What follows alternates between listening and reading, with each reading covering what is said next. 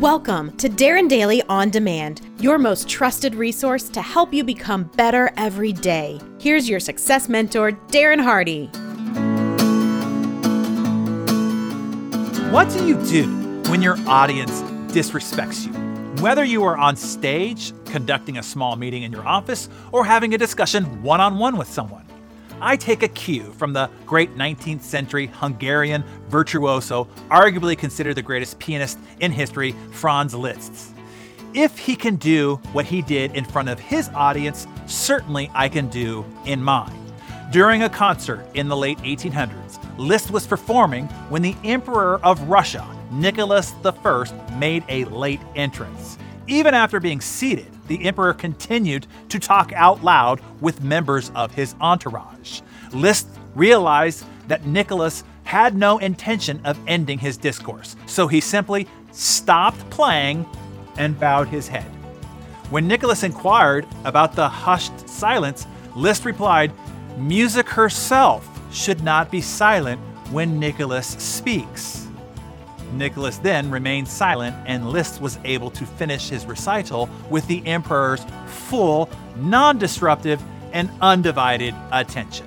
A similar scene took place in the drawing room of Princess Metternich. Liszt had been summoned to perform for her guests. Upon the announcement of his arrival, the princess ignored him while she chatted idly with her other guests, then turned suddenly to the pianist and asked, You did concerts in Italy.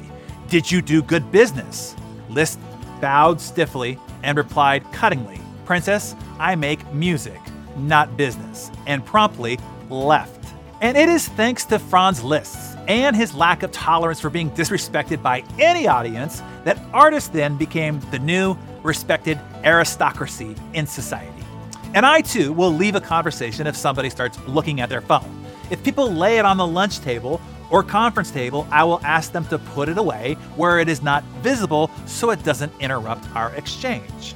People will respect you to the level you respect yourself, and people will disrespect you to the level that you tolerate. It's just the way it works. Like water that seeks its own level, it also seeks its level respect. You alone determine the respect that you receive or don't receive.